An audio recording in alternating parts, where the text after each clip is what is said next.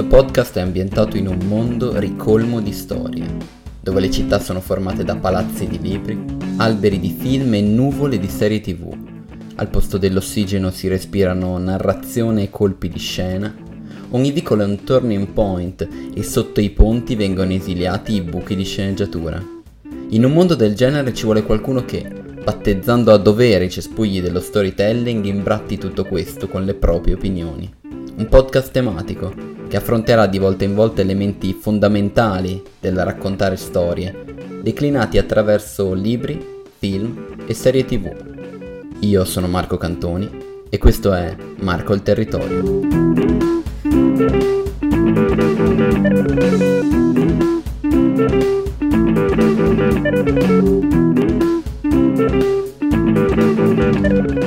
Come prima puntata di questo podcast per inaugurare quindi l'inizio di una nuova avventura, ho deciso di partire dal dialogo, un elemento della narrazione a cui sono particolarmente legato e che richiede una capacità tecnica decisamente maggiore rispetto a quello che si immagina. Il mondo, infatti, è pieno di pessimi dialoghi. Non solo, il mondo è pieno di dialoghi irreali, che spesso sono peggio di quelli pessimi. Scrivere un buon dialogo è assimilabile alla composizione musicale. C'è nella parola pronunciata da un personaggio una forte componente di ritmo. Non a caso si dice spesso questo dialogo non suona. Per una mia fissazione faccio sempre molta attenzione alla qualità del dialogo in ogni storia di cui fruisco, sia essa un libro, un film o una serie tv. E in questa puntata vorrei parlarvi e cercherò di analizzare tre splendidi esempi di opere che basano la loro forza quasi interamente sul dialogo. Sono ovviamente scelte totalmente personali, avrei potuto optare per centinaia di altre opere, ma essendo questo il mio podcast, decido io. Il dialogo è un'arma potente nelle mani di autori talentuosi, ma al tempo stesso è una bomba pronta a esplodere in faccia ai mediocri scribacchini. Perché se da un lato è vero che attraverso il discorso diretto si possono veicolare informazioni utili alla storia, senza sovraccaricare le parti narrative o aumentare il livello di inferenza visiva, nel caso si stia parlando di un prodotto audiovisivo per l'appunto, è altrettanto vero che la linea sottile con lo spiegone alla Boris, per chi conosce la serie tv avrà sicuramente capito, è molto facile da valicare. Per questo motivo ho deciso di concentrarmi su autori in grado di produrre dialoghi estremamente verbosi senza mai scadere nel patetico, ma creando qualcosa che sia quasi autosufficiente dal restante impianto narrativo e che, ipoteticamente, possono essere fruiti anche senza tutto il resto. Bene, fine dei preamboli e iniziamo quindi a vedere quali sono questi esempi di dialogo Partiamo. Quando penso al dialogo, la prima cosa che mi viene in mente, la prima faccia che mi compare davanti agli occhi è quella di Aaron Sorkin, sceneggiatore newyorkese classe 1961, autore che si è fatto le ossa con serie televisive meravigliose del calibro di West Wing e The Newsroom, una delle mie serie preferite tra parentesi, e che dal 2010 al 2017 ha sfornato quattro capolavori di sceneggiatura, uno dopo l'altro. Sto parlando di The Social Network, L'arte di vincere o Moneyball in originale e Steve Jobs in Molly's Game, che è anche il suo esordio alla regia. Quattro film diversi ma molto simili tra loro, quattro biopic o comunque film biografici che prendono quattro vite vere, quattro personaggi realmente esistiti e li stravolgono in qualche modo, ma soprattutto prende quattro profili di persone molto intelligenti e li fa pensare e da un punto di vista cinematografico parlare ad alta voce ad una velocità quasi insostenibile, dimostrando quella che è la loro genialità, il loro talento intellettuale. Possono essere geni del settore tecnologico, personaggi fondamentali per svolte improvvise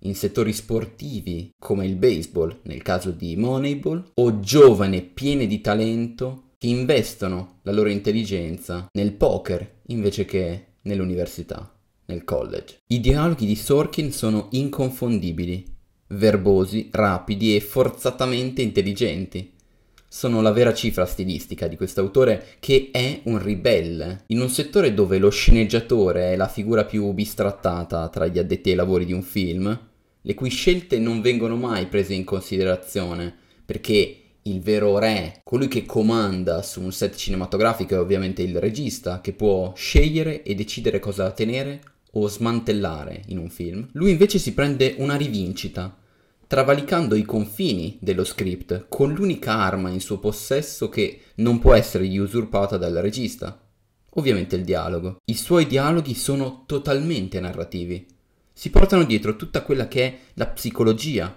del personaggio e dettano il ritmo addirittura alla regia del film. Grandi autori visivi come Danny Boyle o David Fincher sono dovuti scendere a patti con questi script ed è anche uno dei motivi per cui Sorkin non è particolarmente amato nell'industria. Le sue sceneggiature sono blindate, sono muri di testo che gli attori recitano a velocità supersonica, ovviamente per esigenze tempistiche di durata, e lasciano poco margine al regista che, per la prima volta, deve adattare l'immagine alla parola e non il contrario. Per questo motivo io trovo che Sorkin sia probabilmente lo sceneggiatore più letterario del panorama hollywoodiano, perché enfatizza e dà l'importanza fondamentale alla parola. Vorrei quindi analizzare con voi una scena in particolare, una scena iconica a mio avviso, di quello che è il mio film preferito, scritto da Aaron Sorkin, ovvero The Social Network, regia di David Fincher, che è valso un Oscar a Sorkin il suo unico per ora, per la miglior sceneggiatura originale nel 2011. Si tratta ovviamente del biopic, del film biografico che narra la fondazione, la creazione del più importante social network della nostra epoca, ovvero Facebook, e racconta quella che è l'ascesa di Mark Zuckerberg, il suo creatore, interpretato in quel caso splendidamente da Jesse Eisenberg in grande forma e con un quasi esordiente Andrew Garfield nei panni di Edoardo Saverin, ovvero il compagno di college di Mark, amico, forse unico vero amico, e cofondatore di Facebook. Il film, come spesso accade nei prodotti di Sorkin ha una struttura flashback mor- molto articolata e racconta partendo dai processi o più che altro dalle discussioni pre-processuali che Zuckerberg ha dovuto affrontare quando il suo social network è diventato il più importante e ha rivoluzionato il modo di fruire di internet. In questo caso si tratta del processo tra Edoardo Saverin, interpretato da Andrew Garfield, e Mark Zuckerberg, appunto. La scena che vorrei raccontarvi è quella del ristorante, una scena del ristorante in cui abbiamo ovviamente Mark, Edoardo, accompagnato dalla sua ragazza dell'epoca, Christy, che sono a colloquio, diciamo così, informale, con Sean Parker.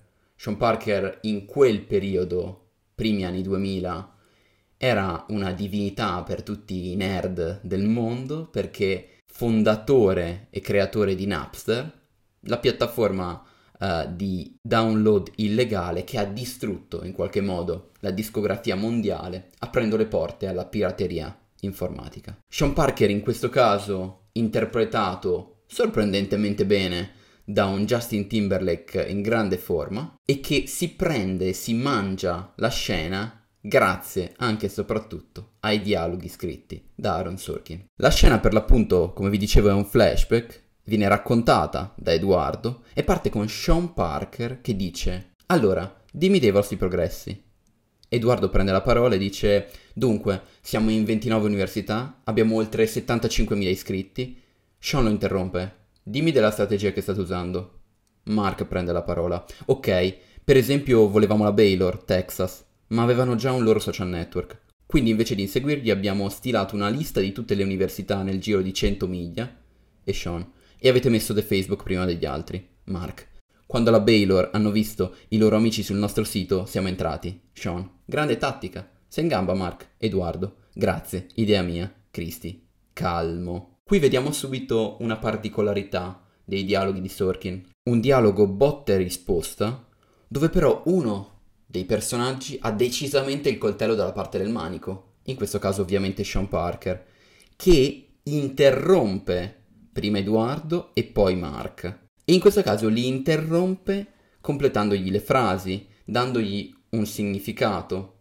E quindi ovviamente è un modo per prevalicare e far capire chi intorno a quel tavolo ha più esperienza. E poi notiamo evidentemente quello che è il conflitto tra Mark e Edoardo, che Christy, che in questo caso fa da cuscinetto, cerca di calmierare. Edoardo allora però che ha un temperamento molto carico e non solo, è colui che sta raccontando questa scena e quindi è importante che sia lui a dare inizio a un nuovo attacco, dice già che ci sei, risolvici una questione. Io dico che è ora di fare soldi con The Facebook, ma Mark non vuole pubblicità. Chi ha ragione? Sean. Nessuno dei due ancora. The Facebook è figo, è per questo che ha successo. Mark. Sì.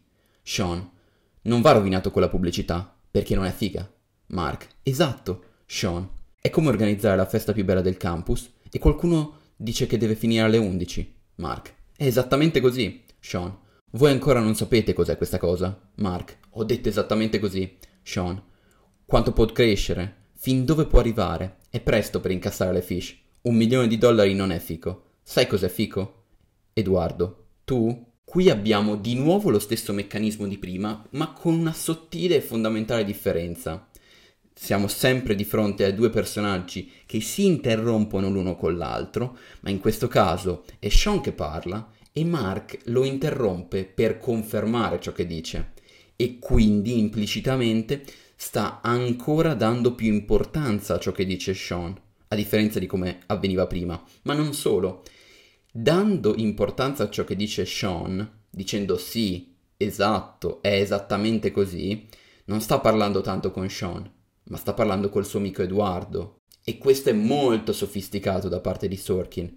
Far parlare due personaggi in maniera indiretta, fargli lanciare dei messaggi. A quel punto però il flashback si ferma. Ritorniamo su Edoardo nel presente che sta deponendo in sede processuale e Edoardo continua quella che era la frase di Sean, ovvero sai cos'è fico, che nel passato ha cercato di interrompere dicendo tu, ma nel presente invece continua dicendo un miliardo di dollari. E questo chiuse a tutti la bocca. Che cosa ha fatto qui? Sorkin ha tolto la punchline di un discorso che è un climax ascendente di Sean Parker e l'ha messa in bocca a Edoardo Saverin. Perché? Perché implicitamente Edoardo non vuole lasciare la soddisfazione a Sean Parker di fare quello che è, di completare quello che è il suo colpo di teatro. E infatti subito dopo torniamo nel flashback e questo è un altro esempio di come le sceneggiature di Sorkin obbligano autori anche come Fincher a dettare il ritmo e le scelte narrative come flashback è presente. Quindi torniamo nel flashback, siamo di nuovo nel ristorante intorno al tavolo e Sean continua il suo discorso mozzato da quella punchline che avrebbe drammaturgicamente aumentato la temperatura, ma che non avrebbe fatto capire quanto Edoardo sia infastidito da quel personaggio.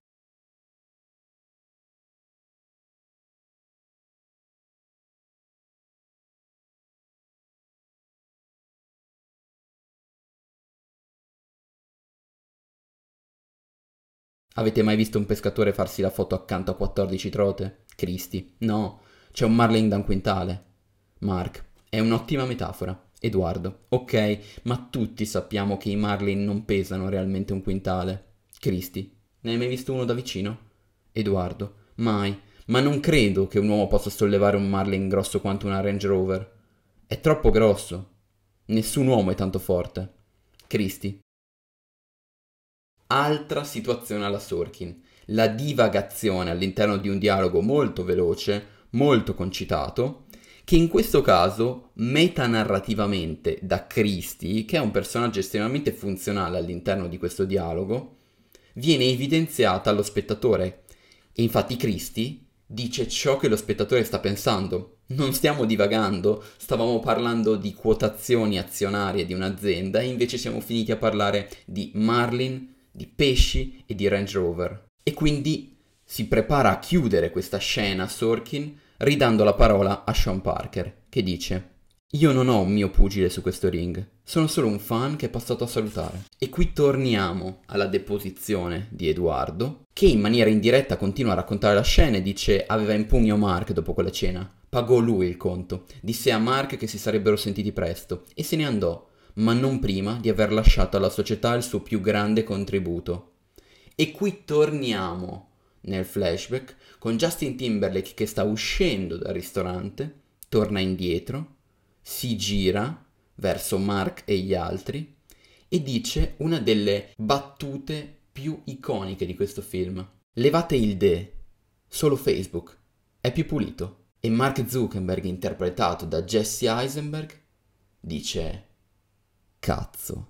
In quel cazzo c'è tutto quello che questa scena rappresenta, ovvero l'innamoramento intellettuale di Mark Zuckerberg nei confronti di Sean Parker, che è un po' il suo padre putativo, la rottura definitiva del rapporto di amicizia e societario col suo amico Edoardo Saverin, ma anche implicitamente è ciò che dice qualunque estimatore di una scrittura, di una bella scrittura e di dialogo, alla fine di una scena incredibilmente gestita. Cazzo. Passando dal cinema alle serie tv, per quanto riguarda il versante seriale c'è un'unica padrona incontrastata della nobile arte del dialogo, Amy Sherman Palladino. In ogni opera della sceneggiatrice californiana si percepisce l'amore per la parola e per la sovrabbondanza di dialogo.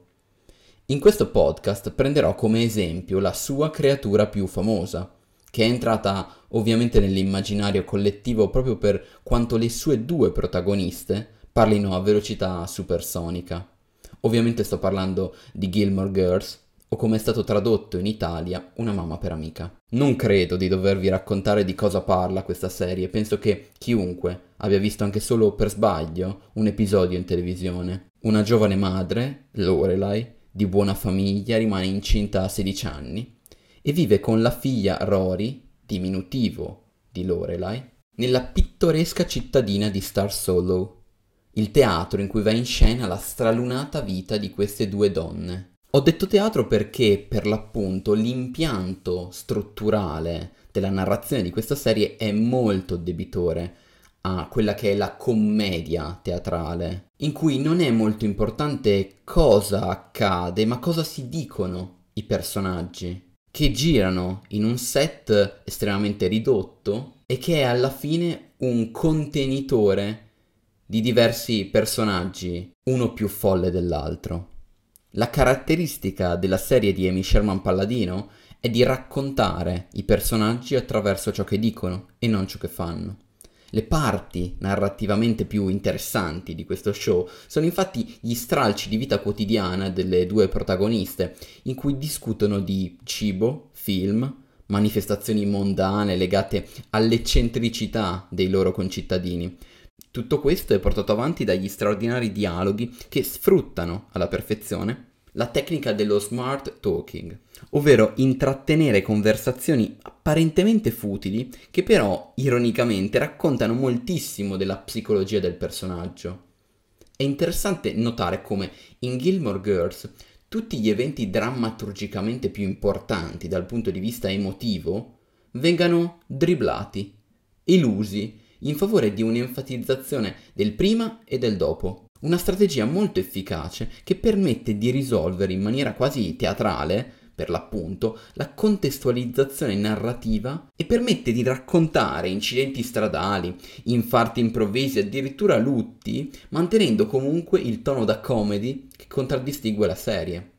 E quindi invece di andare a raccontare quella che potrebbe essere una scena madre in qualsiasi altro show televisivo, la serie ti racconta il prima, anche molti minuti prima di ciò che accada quell'evento, poi con uno stacco di montaggio passa al dopo, trovando i personaggi sconvolti da ciò che è successo, che raccontano, che si raccontano tra di loro, in maniera però molto organica, ciò che è accaduto. In questo caso, la sospensione dell'incredulità riguardo al modo in cui parlano le due protagoniste è molto sottile, perché i dialoghi di questa serie sono probabilmente molto lontani da quelli che chiunque di noi potrebbe pronunciare nella vita vera, ma nel contesto della serie, nel contesto dei personaggi e del tono che crea la Palladino, funzionano perfettamente. Questa tecnica poi funziona molto bene non soltanto con gli eventi narrativi, come vi dicevo, ma anche nel tracciare il profilo dei personaggi. La protagonista stessa, Lorelai, usa la sua parlantina come uno scudo difensivo, con il quale evitare domande scomode, i confronti con la sua famiglia o addirittura le decisioni più importanti della sua vita, regalandoci un personaggio di una fragilità disarmante con il quale è molto difficile non provare empatia, anche e soprattutto quando i lati più irrazionali e a tratti moralisti della Palladino stessa, perché l'autrice è una nota conservatrice repubblicana americana, escono fuori di prepotenza, L'arma del dialogo quindi in questo caso riesce a trasformare le sue debolezze in virtù. Questo a dimostrazione che quando si è in grado di manipolare lo storytelling attraverso una tecnica narrativa, in questo caso ovviamente il dialogo, si possono raccontare qualsiasi tipo di storie, tenendo lo spettatore incollato allo schermo. Abbiamo parlato di film, abbiamo parlato di serie tv, come potevo esimermi dal parlare di libri? E quindi pensando al dialogo in ambito letterario mi si materializza subito un'opera in particolare, American Psycho di Bret Easton Ellis. Forse sono strano io, forse dipenderà dalla mia propensione per la narrativa americana, forse entrambe le cose, ma trovo che Bret Easton Ellis sia uno degli autori più bravi nel raccontare un mondo attraverso uno scambio di battute. American Psycho è senza ombra di dubbio il romanzo più famoso, in qualche modo anche più rappresentativo della carriera di Ellis. Enfant prodige e testa di serie della corrente minimalista degli anni Ottanta americana. Immagino che tutti conoscano la trama di American Psycho, fosse anche per la trasposizione cinematografica interpretata da Christian Bale. Nella New York di fine anni Ottanta, uno yuppie di nome Patrick Bateman, un vanitoso dandy fissato con la propria estetica e la vita mondana, di notte si trasforma in uno spietato serial killer guidato da una violenza istintiva e ferina. Ellis quindi decide di raccontare la superficialità e il marcio della società americana dell'epoca, creando un mostro che assume le sembianze del modello del maschio bianco etero esportato in tutto il mondo. Ciò su cui mi vorrei soffermare però in questa sede è proprio l'uso del dialogo in American Psycho.